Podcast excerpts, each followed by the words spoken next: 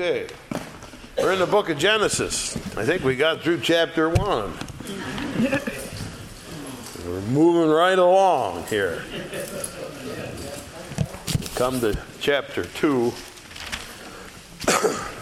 and uh, I want to think about it here because there's a situation that comes up, and uh, I want to address it here this is where it comes up. Uh, uh, chapter 1 is clearly given to us uh,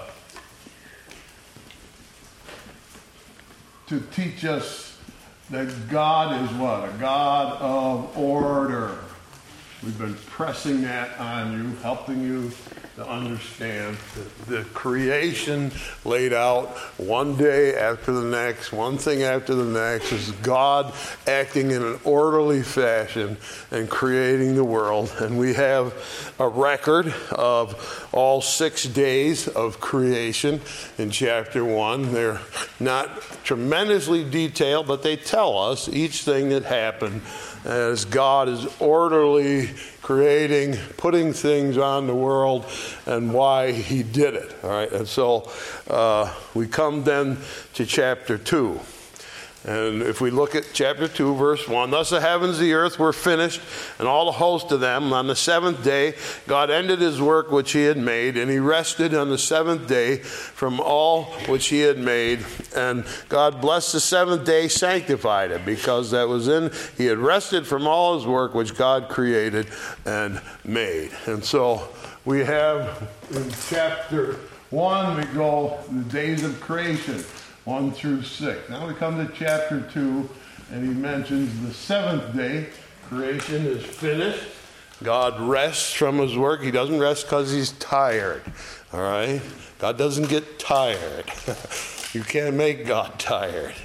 All right? I think he gets sick of us sometimes, maybe, okay? But he's never been tired. He does, he's not tired. So he didn't rest because, whew, that was quite a job, all right, even though it was. Uh, there, there is, he has an infinite amount of energy, and so that he never really expends energy. You understand? You don't have an infinite amount, right? you run short, right? I'm finding more, and more. I got to run a little short now and then, all right? Because we use some. God never runs out of energy because He really doesn't use energy like we do. And so He has an infinite amount all the time. So He doesn't rest because He's tired, but He rests because He's finished. And it says there that it was finished. He finished the creation. And as He looked at everything He made, He said it was good. It was very good. And then we come to verse 4. These are the generations of the heavens and the earth when they were created in the day that the Lord God made the earth and heavens. All right, now we're going to go on a different little path. And what some people believe is that we mentioned the first six days. Okay, chapter 1. Go to chapter 2, we mention the seventh day. And after the seventh day, what comes? Well, naturally, the eighth day. Right? All right, so we got six days of creation, got seventh day, then it must be the eighth day, right? Now that may sound logical, but it's not, all right? It's not logical. Um, the purpose of chapter one is to establish that God orderly created all things. Now we come to chapter two. Is it just continuing the story? No, that's not what it's doing. But there are people who believe in what they call the eighth day creation. Now, I'm only bringing this up because uh, you might run into it sometime. Uh, you might run into somebody who will talk about the eighth day creation. Uh, and smile and say, Nice to know you today. Don't argue with them because it's foolish. All right? I'm only telling you because you're you might run into it. There are some radio preachers uh, who talk about this quite often. What they say is that, okay, God created the world, and then he got to the sixth day and he filled the world with animals. And then it says in chapter 1, he made man. Seventh day, he rested. Eighth day, what happens? Well, now we're talking about Adam, all right? And we look at verse 7, chapter 2. And the Lord God formed man of the dust of the ground, breathed into his nostrils the breath of life, and man became a living soul. And the Lord God planted a garden towards Eden where he put the man whom he had formed. And so there are some people who say that Adam was created on the eighth day, all right? So on the eighth day, God created Adam. But they also say on the sixth day, he made humans. And they weren't anything special, he just stuck a few of them around. All right? He made these humans on the sixth day, but he waited till the eighth day to make Adam. Because Adam was special. All right? Now, is there anything ringing wrong in your mind? Should be huge bells going boom, boom. No, no, no, no, no, no. All right. Eighth day creation people say that chapter one, you get a creation, God made a few humans and left them here and there.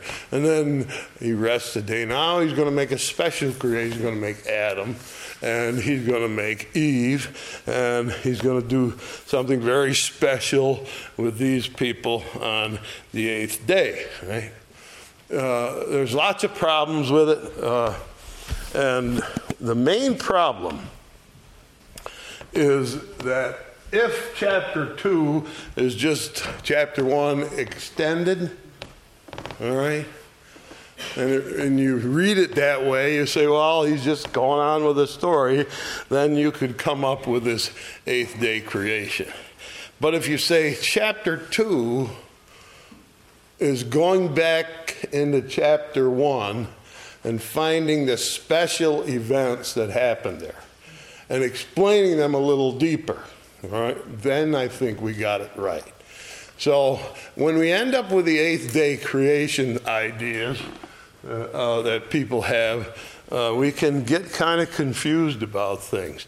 And the number one issue, all right, is if there's other people in the world. And the reason, one of the reasons they say that is if we were to read just a little chapter or two more, uh, we'd find that Cain went and married some ladies somewhere else. And they say, well, where'd those people come from? Where'd those people come from? And uh, so they must have been created ahead of time. well, every human ever created, right up to you and me, every human ever created is loved equally by God. If you want to say, all right, so God made a bunch of people who didn't think much of him, so you're going to make Adam to be special. Then you got a God who's kind of picks and chooses. Eh, I don't know if I like you or you or you or you. You know. But here's somebody I really like. Is that God? Of course not. That's not God. And so right away, we know that there's a flaw in that thinking because it's trying to set one human above the other. All right, unless in chapter 1, on the sixth day, God created man. He said He created man, and that was Adam and Eve. In chapter 2, He's going to go on so let's look back into chapter 1, pick out the special events, and explain them a little more. All right? Because and here's where it becomes important. Uh, if there are other people on this world, and Adam sinned, and they were just hanging around, they got blamed for what Adam did. You raise your hand, well, so do we. Well, it's a little different with you and I. The, we inherited from Adam. But if there are people before Adam, All right? And we have no record of their sin. What does the Bible say about that? Well, that's where we're, we're going to look ahead and destroy this eighth day creation. Then we'll go back chapter 2, look at it, I think, the way it was meant to be looked at. But uh, there's a couple themes in Scripture, and the Apostle Paul is the great genius. He's the one who helps us to understand some of these things. Romans chapter 5. Romans chapter 5.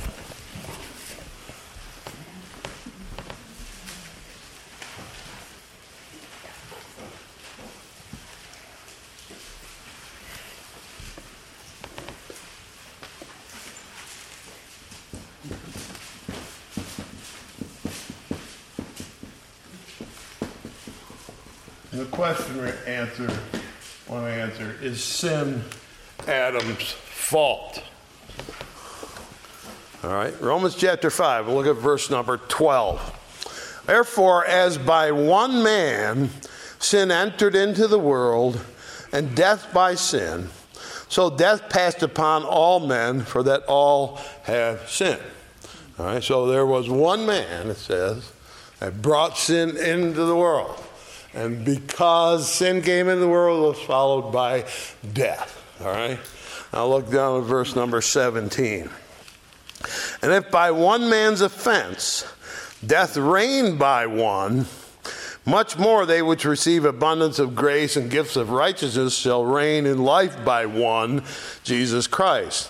Therefore, as by the offense of one, judgment came upon all men to condemnation, even so by the righteousness of one, the free gift came upon all men unto justification of life. For as by one man's disobedience many were made sinners, so by the obedience of one shall many be made righteous. And so the situation that he's saying is, all right, how did we all get to be sinners? Well, sin came into the world with one man, Adam. Well, how are we going to get out of this mess? There's going to be one man. He's going to get us out of the mess. All right. So Adam represents the one that got us in trouble. He's the one that started it. Now, don't forget this. See, if nobody had sinned up to me, then I would be the first one. Okay? nobody sinned up to you, you'd be. We'd all be the first one. We'd all do it. All right? So don't think that nasty Adam, he got us all in trouble. All right? But that's where it began. Adam rebelled, and then we'll look at that a little bit more. But Adam sinned, and so he says, so because one man brought sin in, it's possible that one man can take care of the problem, and that's Jesus Christ. Now, it'll be much more specific. 1 Corinthians chapter 15. 1 Corinthians chapter number 15.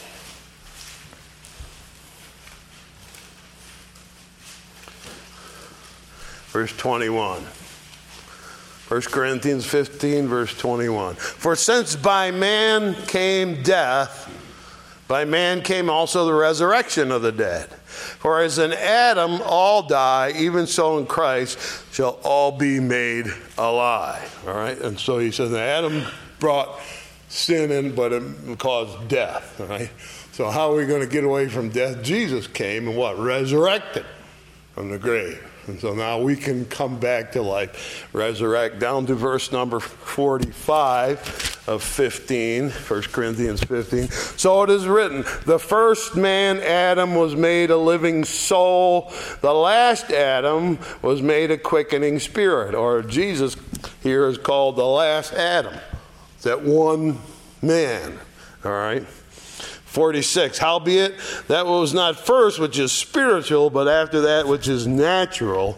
Afterward then which is spiritual. The first man adam is of the earth earthy. The second man is the lord from heaven as is the earthy, such are they also that are earthy. That's you and me, physical bodies. And is the heavenly, such are they also that are heavenly. But we, as have borne the image of the earthly, we shall also bear the image of the heavenly. All right. And so he said, "You you got Adam's stamp on you. Uh, we're made like Adam, and he said, now we're going to be made like Christ." And so the point of the argument is that there was one man in the beginning who was responsible, and that was Adam. And if we say, well, he was a special creation who came along later, somehow God wasn't fair to the rest of those people. All right? What happened to the rest of the people? Where did they go to? Uh, what happened to them? And so then we say, all right, the first one was ever here put on earth was Adam. It says we made the man on the sixth day. So Adam's put here on the sixth day, all right? And he says he created male and female on the sixth day. So, of course, the female was Eve, okay? And if we look over at uh, chapter 3 in Genesis now, we get another thing to establish the idea that Adam and Eve were first. All right, verse 20. Chapter 3 of Genesis, verse 20. Adam called his wife named Eve because she was the mother of all living. So that every human alive came from Eve. We're all related back to her. Right, there weren't other women and other people in the world populating the world as people, some people think. Right? Rather, we have Adam who's responsible for sin. And when we look at it and we say, it doesn't seem fair that he set us all in this mess we're in. Well, it doesn't seem fair either that he, Jesus got us out of the mess that we're in, okay? But that's the nature of the way God created. And so he starts on the sixth day, makes Adam. The eighth day creation, the idea that Adam came along as sort of an afterthought. Nah, we talked about that last time. God doesn't have afterthoughts. He knows what's going to happen before it happens. He knew that humans were going to rebel. Therefore, we said last week, He made us in His image, right? He put us in His image, and then when we rebelled, Jesus could come down like a hand into a glove and fit the image and live among us. Okay? God knew ahead of time. So uh, the idea that the eighth day creation was Adam, uh, no, that doesn't really work. Doesn't work with the rest of the scripture. If Adam is responsible, then he had to be here first, okay? Now, let's go to chapter 2 and then see what it does say. What is it? What's its point of it? Well, there were events that happened, and he's trying to give us the idea of who we are. What's the, what's, what is the human race? Who are we? What's our tendencies? Who are we like? And so when he creates Adam, he doesn't say anything about him in chapter 1. He just says he created man. There he is. In chapter 2, I'm going to fill in a little bit of information, tell you about who this person was in chapter 1 that was created. All right, so now let's go to verse 4, Genesis 2. Look at it not as day eight, but as a review of what happened back in the other days of creation. So we're going to start in verse 4, chapter 2. These are the generations, or this is the reporting of the heavens of the earth when they were created in the day that the Lord God made the earth and the heavens. And so he says, now we're going to talk about the creation. We're going to report to you some of the things that happen. Verse 5 Every plant of the field before it was in the earth, and every herb of the field before it grew. For the Lord God had not caused it to rain upon the earth, but there was not a man to till the ground. All right, so, there's some words we're going to put in here. Uh, first one is going to be God rests on the seventh day. All right, now, he said here, the plants were on the world, in the world, and verse 6 but there went up a mist from the earth and watered the whole face of the ground. and so, We go back to day number three, is it? All right, day number four, day number three, when God split the ground, made oceans and dry land, and then he covers it with plants.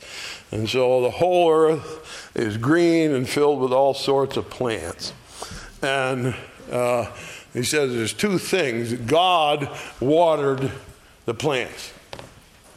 All right? Now, uh, pretty soon we're going to have to water those plants we put in over there. Going to have to water them a lot because that's the way plants are, need watering. So in the first creation, it's on the third day, God makes all these plants. And then he says, by the way, God watered them every day. He used mist. So the sun that he created would shine and raise up a dew, a heavy dew, and every day God watered the earth that way. And so there were plants here, they were growing, they were producing, right? And the creation, as we look at the plants, it says they were doing fine without man. There was no man to take care of them, no man to till the ground. So God makes creation, plants, life in particular, and He says, We don't need a man to take care of it. I'll take care of it. So He waters them the way He waters them, and He's tending to things, and everything is growing without a man. However, He says, there was no man to till the ground. So if creation, plant life in particular, is independent of man and can live without man, then why do we need a man to till the ground? So what we're trying to do is get across to us all something about the human race. Right? Because we may say, well, look at me. I'm made in the image of God. I mean, I'm fantastic. I'm unbelievable. Just look at me. And God says, See all them plants? They don't need you. I took care of them. Creation is independent of you, doesn't need you. And then he turns around and said, we, we want a man to till the ground. So does it need us or not? Huh. Interesting question. No, simple enough. Think about it now. Why did God make plants? He made plants for humans, other animals too, but humans are going to eat them. Right? Did you eat a few today? I did. I ate a few things today. Right? That God made. Right? So. And breathe. And breathe the air. I breathe the air too. You bet I do. Feels good. All right, now. How are humans going to view themselves? Okay, creation doesn't need us, but creation was for us. All right? So God said, I want this to be for them. Otherwise, who's going to eat the apples? right? And so if we put a world here and we don't put any humans on it, what's it like? It's like I remember here 35 years ago. 35 years ago, I walked in this building. There was six of us, my wife, and four what it can only describe as little old ladies. Some of you remember Vera and Annabelle. A couple of you remember. And they, they were missionary ladies uh, who joined us in the beginning here. And then uh, there was two other missionary ladies who were also little old ladies named Alice and Eunice. They were from Niagara County, and they both were in the Bible Club movement, and they wanted to see the church. Now, when you came in 35 years ago, you didn't go, "Hey, looks great." It was a dump. Literally a dump, just junk everywhere. All right? And we had cleared out a little spot right in there, moved some pews. And the lady said, Come on, let's hold hands and sing. So, right there in the midst of the junk everywhere, all over, and raccoons and every other thing, we stood right there. We all held cir- hands in a circle, and the six of us uh, sang, Praise God from all whom all blessings flow. And I thought, that's the first time music was in this church in over 30 years. This is what it was meant for. It was meant to sing. And even in the junk, sing, Praise God from whom all blessings flow. And the building had purpose. The earth needed a purpose, a reason. Man was the reason. So if you create a world like ours was covered with green growing things, and you don't put any man in there, it's like a church that's empty. Right? It's an empty church. It's meant for man to come in and see what God has done and say, Praise God, from whom all blessings flow. And so, in one way, the earth doesn't need humans, right? It couldn't survive without us. Maybe do better, right? Uh, but in the other way, it was made for humans. So when you think you're almighty powerful and you're going to fix this planet, sit down, calm down. You know, you can't do it. Planet is independent of you. By the same token, it was made for you. And so in the humans, uh, as humans, we got creation, and uh, it was independent of us, but it was also made for us. And so don't get the idea you're big and powerful. Just get the idea that God is being really good and He gave you this world.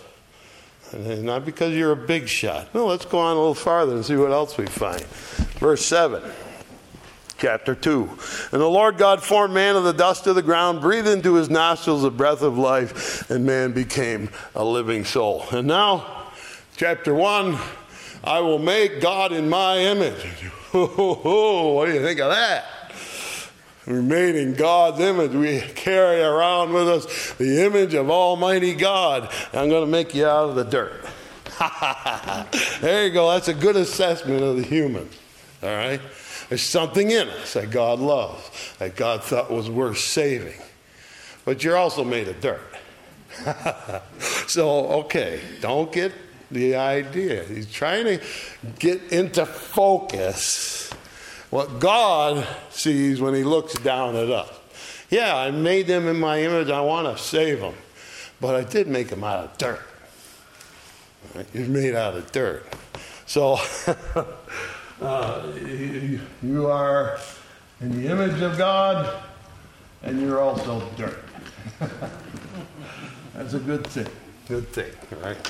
You, you begin to get a concept, all right, what? That God loves these people. He's done some very good things for them, but they are limited. They're limited. All right, now, let's see what happens next. Verse 8. Lord God planted a garden eastward in Eden, and there he put the man whom he had formed. Notice only one man. And out of the ground made the Lord God to grow every tree that is pleasant to the sight, good for food, tree of life also in the midst of the garden, the tree of the knowledge of good and evil. All right, so said, well, he's building this planet, filling it with trees and wonderful things. Part of his creation was a little spot called Eden, a beautiful, beautiful garden. And there's this garden which seems to be specially made for humans. A fabulous, beautiful place. Says it's got everything you want. Berries and bushes and fruit and everything is all over there. Why, you just walked around and said, I think I'll eat this today. It's a fabulous idea. And then in the thing, there's one tree there, which is the knowledge of good and evil. So God says, here's the most beautiful garden that will ever be in the history of the world. I'm going to make that first, put you in there. Everything you want is there. By the way, there's one tree that will kill you. What's he doing? What's he doing? He's making us responsible. You say Adam was responsible. Yeah, Adam was responsible. I mean, we're responsible.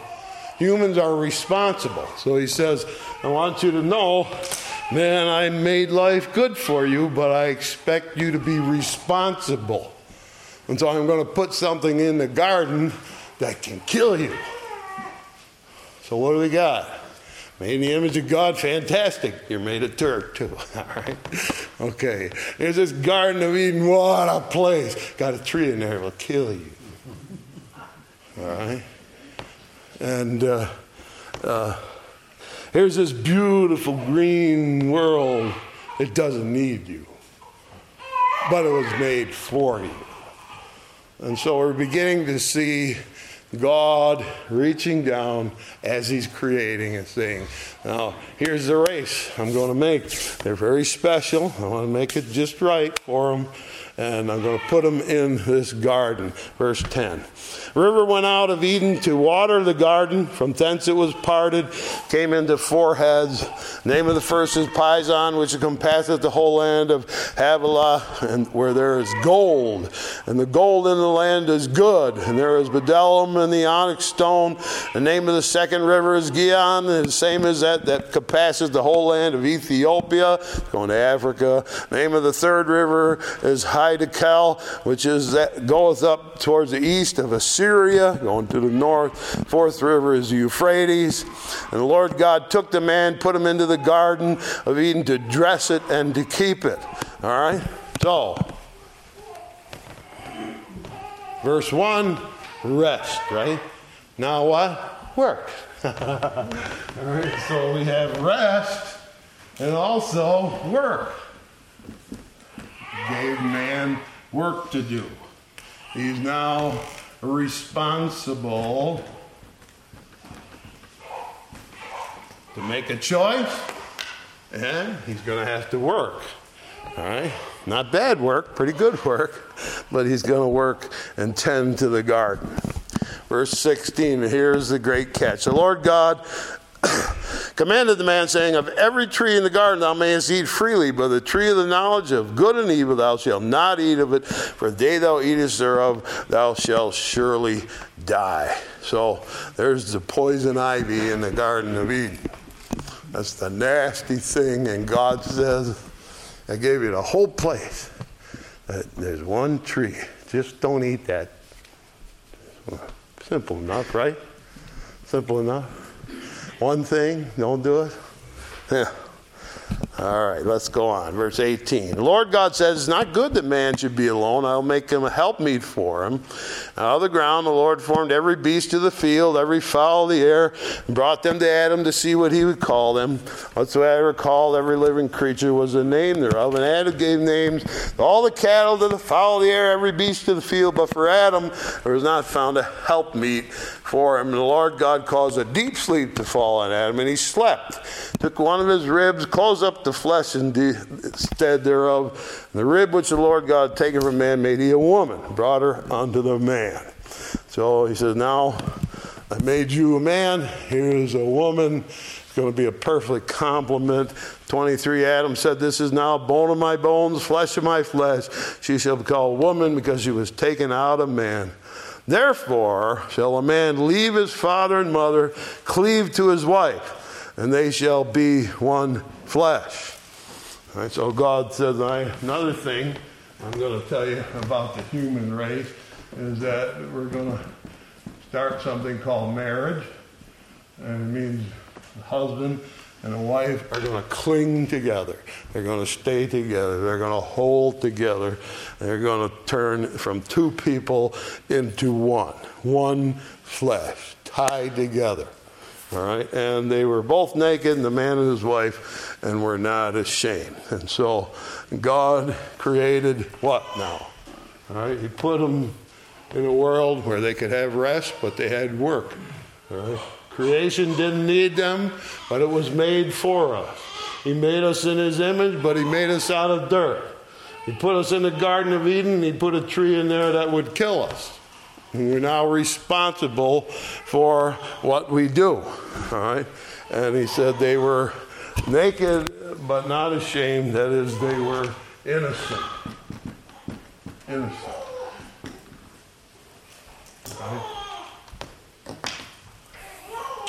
That's the way it was set up. And just stick humans in there and say, well, let's see what happens. All right? He gave them limitations. He gave them responsibility. This is how you're supposed to behave if you're a human. You're supposed to recognize your responsibility, do the work that He's here for you to do. All right, realize that you're not some big shot. All right, you're just plain old human, made in God's image. Great, wonderful, but made from the dirt too. All right, and and uh, I gave you a helper, and I want that helper to work together with you, support each other, and be tied together in a very tight knot. That's what I want. That's the way the human race was meant to be. And if it had been that way, what would have happened? Nobody would have died. Nobody would ever die. They'd live here down here in this beautiful earth, eating apples off the trees and having a good time, enjoying their wives and husbands, and finally going off up to heaven when God says, Why don't you come up here now? And that's apparently what God intended because He gave them bodies that lasted a thousand years. How's yours doing? Time's up? Yeah, right. Yeah, we're, yeah, we're getting to that point where, you know, oh, what was that feeling? Oh, man. You know, hey, my fingers don't. All kinds of stuff, right? Because we fall apart about 70, 80, 90. If we get that far, God bless you, all right? and that's kind of the way it is. And uh, so God intended, obviously, for these people to live a long time in this beautiful situation as long as they were responsible, right? Did what they were supposed to do. They were there for a purpose and do what God wants you to do. Then we have chapter 3. Now the serpent was more subtle than any beast of the field which the Lord God had made. And he said unto the woman, Yea, hath God said, You shall not eat of every tree of the garden. So they're walking around in Eden and a snake comes, he's a talking snake. All right? You say, that's pretty crazy. Well, who, how do we know who that was? Well, it's obvious as the story unfolds that Satan is here and he's able to enter into uh, various creatures. He can enter into humans. And we know that Satan took over Judas Iscariot. Okay, he can enter into humans. Uh, remember, the demons were in the in the in the crazy man, and he said, "Let the demons out," and they went into the pigs. So he can go into animals, and so uh, why does Satan decide I'm going to talk to them through this talking snake? Why does he do that? Well, because uh, they're kind of innocent. They're kind of fresh. They don't have a Bible. They don't know much, really. Uh, and they know about the earth around them. And if all of a sudden this being shows up, and who was Satan? He was originally a cherub. He's called the anointed cherub that covereth. and he was the most beautiful of all the angels. And he had the ability to appear very beautiful. And so this beautiful being came in Adam and Eve and said, Where did he come from? What's that? I better not talk to him. But when the snake is coming, he said, Oh, yeah, we see them all the time. These one's talking. We'll listen. So I think it was very clever on Satan's part because if there's one thing that they were learning about, it was animals, right? They were naming the animals. They were watching the animals. He must have been a fan. I love to watch animals. From the rabbits that run in my yard to the deer run across in front of me in the road. You know, 20, 25 times I've seen them real close. All right? That's 25 deer I hit with my car.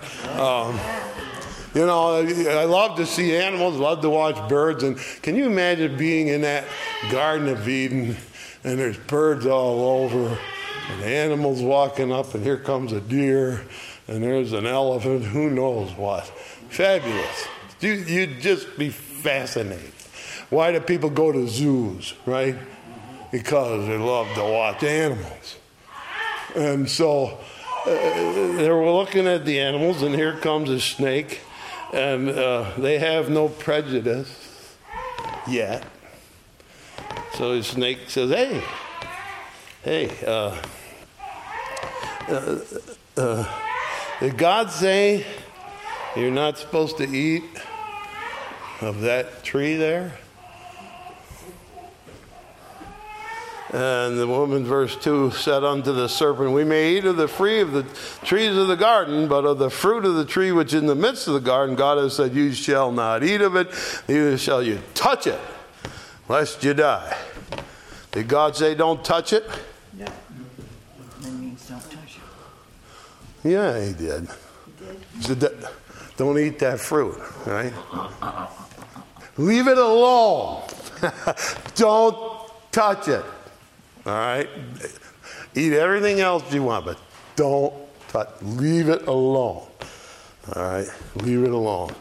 And verse 4 the serpent said to them, You shall not surely die. And here comes a fascinating thing. We have watched a God of order create light, create an atmosphere, create the heavens and the planets and the stars and cover the earth with greenery and fill it the ocean with fish. And we've been watching all these wonderful things orderly things and there is everything living and breathing and functioning and what a world. And now chaos is coming back. Chaos. Did god say did god really say that? Is that what he meant you think God really meant you shouldn't eat of that fruit? Did God really say that? That's the ultimate lie. All right, it's a lie that everybody, every human has believed that lie at some point in their lives. Well, you don't have to be a Christian. You, know. you don't really have to follow God, do you? Do you have to? Did God really say that we wouldn't, we'd go to hell? Did God say that? He couldn't have said that. And everybody doubts what God said. And that's why we talk about having faith. You got to believe what God said, not doubt it. If it's there, He said it, you better believe it. All right? And Satan comes through the snake and says, uh, God, God didn't mean that, did He? Matter of fact, verse 5 God doth know that in the day ye eat thereof, then your eyes shall be opened, you shall be as gods, knowing good and evil. God's been trying to keep you kind of under his thumb. It's really what it is. God's got his thumb on you, kind of holding you down. Because if you have this great knowledge that that tree offers you, if you get this great knowledge in your head, uh, uh you're going to be just like him. You're going to be like him. And he doesn't want you to be like him. He's a little afraid that you'll be a little too powerful. Now, what have they been learning? We're not that important. right? Right? We're not that important. We're, we're, we're made of dust.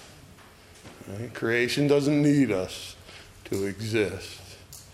Right? We got work to do and we have responsibilities to take care of. Uh, but here he says, God's afraid you're going to become powerful just like him.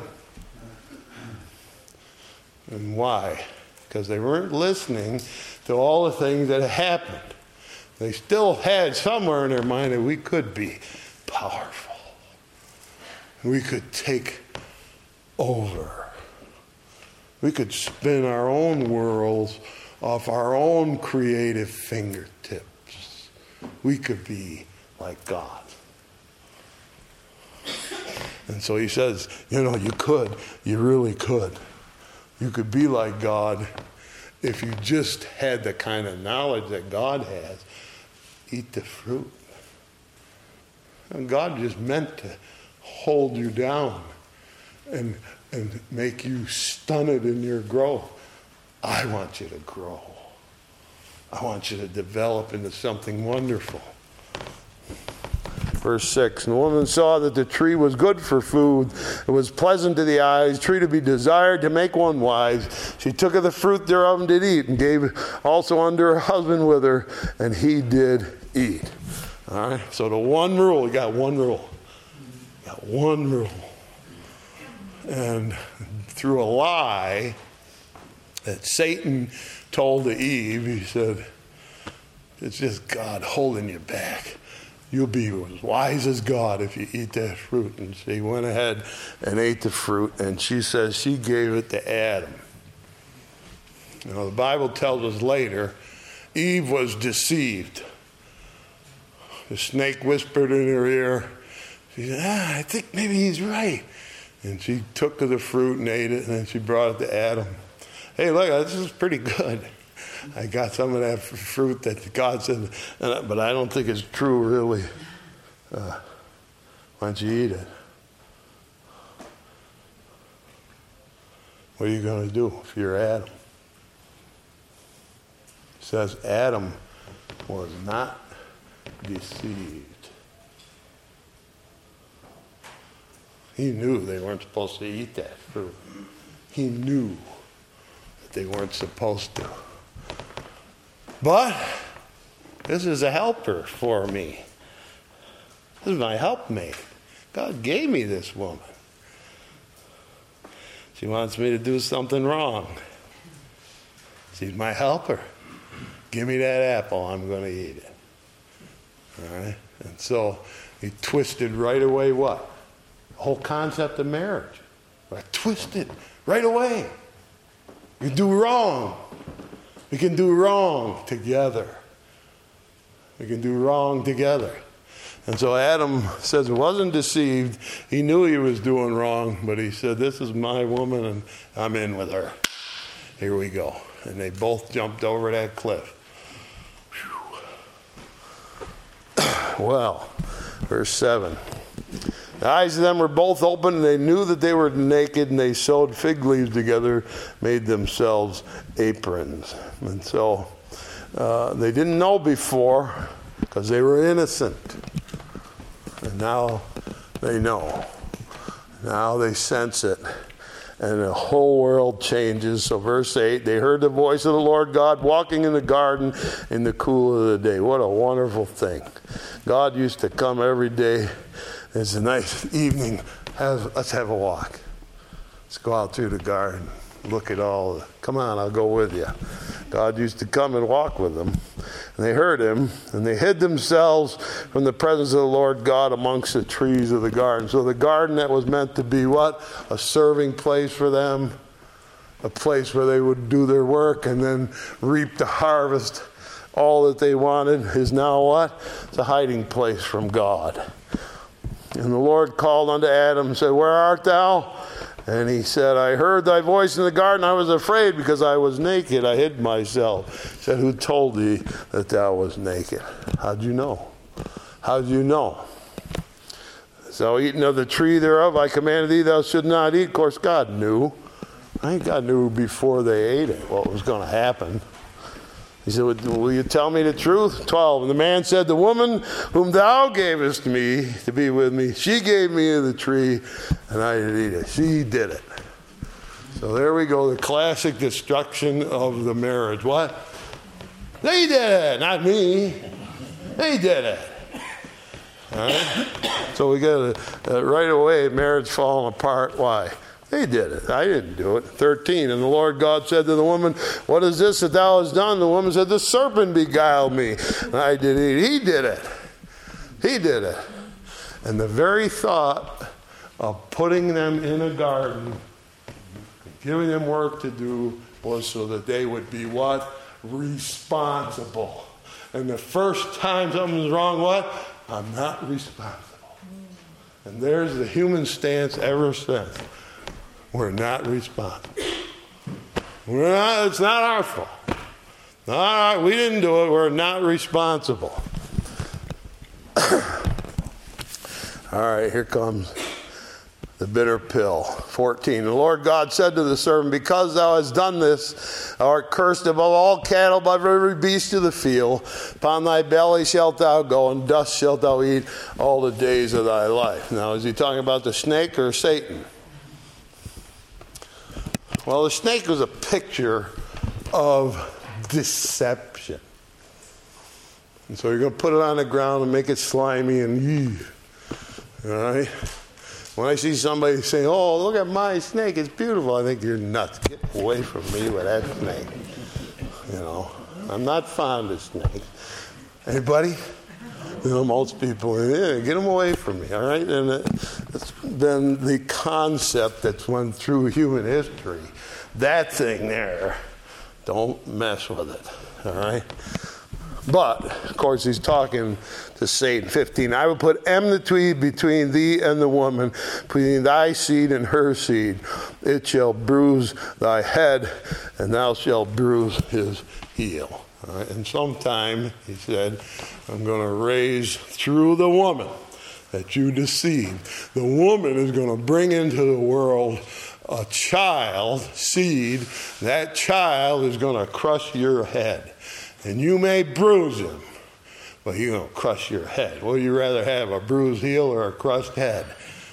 You know? and so he told Satan, there's, there's one coming, and one of the seed is coming, and he's going to crush your head. Uh, and Satan said, ha ha ha, that's what you think. That's what you think. Until what? Till Jesus Christ walked on this earth. And he said, I'll take a chance at him. And he led him into the wilderness. And he said, Hey, jump off, climb up that tower and jump off. No. Worship me. No. No, no. Take that bread, you're starving. Take that stone, turn it into bread. Nah. And Satan says he left him because he couldn't find anything in him that he could get hold of. All right, now when he comes to you and me, he got plenty to get a hold of. Can come in and get a hold of. He couldn't get a hold of Jesus. That was the one that was going to crush his head. 16. To the woman he said, I will greatly multiply thy sorrow in thy conception. In sorrow shalt thou bring forth children, and thy desire shall be to thy husband, he shall rule over thee. I think they were meant to be together. All right, but it's going to be much more difficult. He says, when you have these children, that is going to be a blessing, but it's going to hurt. It's going to be sad. There's going to be a sadness. When you bring a child into the world, there's a certain sadness and there's a certain joy. Who brought the joy? Jesus brought the joy back into children, right? Jesus brought the joy back. All right. And verse 17, and Adam he said, Because thou hearkened to the voice of thy wife, has eaten of the tree which I commanded thee, saying, Thou shalt not eat of it. Cursed is the ground for thy sake, and sorrow shalt thou eat of it all the days of thy life. Thorns also and thistles shall it bring forth to thee. Thou shalt eat of the herb of the field. In the sweat of thy face shalt thou eat bread, till thou return unto the ground. For out of it thou wast taken, for dust thou art, unto dust thou shalt return case you forgot. In case you forgot, you're dirt. You're nothing, all right? You're nothing, and I'm going to put a struggle. And the curse is on the earth, and he describes the struggle that humans are going to have. That work is going to get a whole lot harder and a whole lot more bitter, and it's going to last a long time. All right, and it's going to be hard, he says, and uh, uh, you're going to sweat. You're going to sweat because of it. And you'll remember who you are when you get up and go to work every day. You'll remember. You'll remember. So we'd like to say, man, I wish I didn't have to work. Well, we do. We do. God had made it that way. It's part of the curse. And the curse wrapped itself around the whole earth, not just around Adam's circumstances. Because the Bible says there is a curse on all of nature and there's a stress in nature. And in the beginning, when God created animals, they were all going to eat grass or fruit or whatever. All right? And the stress comes on them, as and what follows is chaos. Chaos. Now, where do we see chaos first? Genesis 1 2, right? In the beginning, God created the heaven. The earth was without form and void. It was chaotic because we believe there was a rebellion down here. And God squashed the rebellion. Now the rebellion has started again, and it leads us to chaos. All right, we're back in chaos, and uh, uh, we're dealing with that. And so the animals started eating each other. They weren't intended to when God comes, he says he's going to reverse the curse. Then what happens? The lion lays down with the lamb and he eats grass. It returns back the way God intended it to be. And we eat the plants, not each other. and that was the way it was, all right? so what was intended now is chaotic and we have reintroduced into the human system chaos because of our failure to take care of our responsibility. Say, well, Adam did that, not me. Yeah? Into Adam came through everyone so that we would know later on that one other person would get us back out of the mess. All right, so in Adam, all sin, in Jesus, all live, all resurrect. It'll all be wonderful. So uh, we have uh, very clearly laid out that humans should have had a, a certain amount of concept of who they were, what it was for. All right? there was rest, but there was work. All right? Creation didn't need him, but he could use it. You were made in God's image, but you're made of dirt. All right? And the Garden of Eden is beautiful, has poison ivy in it. You got responsibilities. I'm going to give you marriage. You cling together like crazy. And the first time sin comes in, what happens? I didn't do it. You did it. I didn't do it. You did it. All right? Has that been the call in marriages? For, yeah. I didn't do it. Somebody, she did it. He did it. Somebody else did it. All right? So now we have laid down a whole new situation, right, from what was intended. God intended it to be responsible, work, but pleasant, delightful, good, no death. Enjoy it. Here, enjoy it. I say, nope. Because I want to be like you. I want to be God. I'm in charge. I run my own life. I take care of it myself. And to you who think that, I say, good luck. Let me know how it goes. Try running your own life. See how it goes for a while. See if you like it. I like God running my life. It works a lot better. It works a lot better. And so, we have humans are responsible and we've been put in a bad situation by what we inherited from Adam, the first man. It didn't take long to mess things up, right? Right away. things got messed up. But now we know how the world works, right? The world, how does it work? How did it ever come to be like this? Why is there marriage and why is there stress and why is there bitterness in the world? Uh, there it is. Tells you the whole human situation in just three chapters. And now we get going to four and see how it goes after that next week. Thank you.